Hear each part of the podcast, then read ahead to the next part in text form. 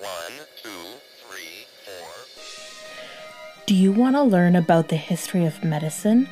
Well, then, Ramblings with a Medical Historian is for you.